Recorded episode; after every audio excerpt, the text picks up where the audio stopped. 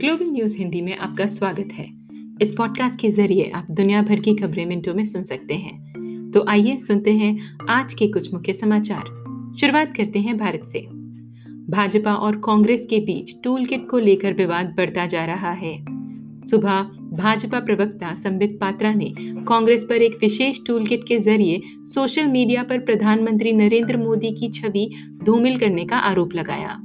वहीं दोपहर में कांग्रेस ने पलटवार करते हुए भाजपा पर झूठा आरोप लगाने के मामले में एफआईआर दर्ज करवाने की चेतावनी दे डाली। शाम को कांग्रेस ने दिल्ली पुलिस कमिश्नर को चिट्ठी लिखकर भाजपा अध्यक्ष जेपी नड्डा, केंद्रीय मंत्री स्मृति ईरानी, संगठन महासचिव बी एल संतोष और पार्टी प्रवक्ता संबित पात्रा समेत दिग्गज नेताओं के खिलाफ एफआईआर दर्ज कराने की मांग कर डाली। अरब सागर में उठा चक्रवाती तूफ़ान ताउते कर्नाटक, केरल, महाराष्ट्र, गोवा और गुजरात को डराने के बाद अब राजस्थान की ओर बढ़ रहा है। मौसम विभाग के मुताबिक, ये तूफ़ान अभी गुजरात में अहमदाबाद से लगभग 50 किलोमीटर दक्षिण, पश्चिम और सुरेंद्र नगर से 60 किलोमीटर उत्तर पूर्वी में है।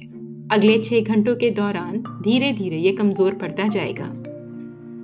असम के तेजपुर में मंगलवार शाम पाँच बजकर तैतीस मिनट पर भूकंप के झटके महसूस किए गए।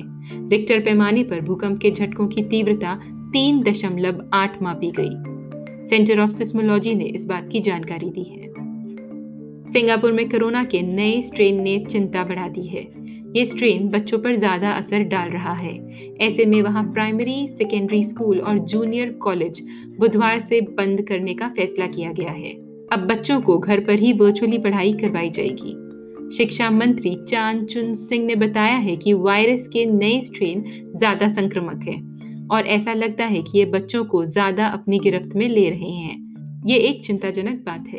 हालाँकि उन्होंने यह भी कहा है कि नए वायरस से संक्रमित कोई भी बच्चा गंभीर रूप से बीमार नहीं है।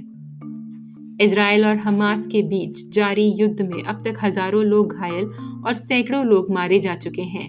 ये जंग पहले ज़मीन से शुरू होकर आसमान तक पहुँच गई है।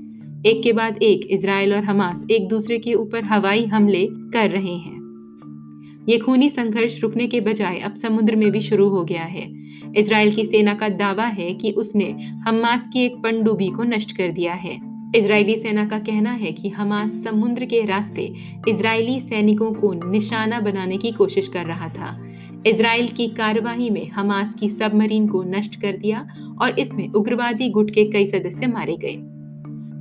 इंडोनेशिया के समुद्री तट के पास एक बड़ा हादसा हो गया है। प्रवासियों से भरी नाव मंगलवार को डूब गई। इस हादसे में 50 से ज़्यादा प्रवासियों की मौत हो गई है, बल्कि 33 लोगों को ऑयल प्लेटफॉर्म में काम करने वाले लोगों ने बचा लिया। और आखिर में न्यूयॉर्क में लंबे अरसे से चली आ रही भारतीय समुदाय की दीपावली पर स्कूलों की छुट्टी की मांग पूरी होने जा रही है। न्यूयॉर्क असेंबली में भारतीय मूल की पहली महिला सदस्य राजकुमार ने बिल पेश किया है।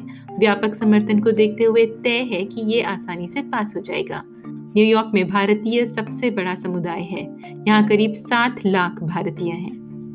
इसी के साथ आज का ग्लोबल हिंदी न्यूज़ समाप्त होता है। सुनने के लिए बहुत बहुत धन्यवाद।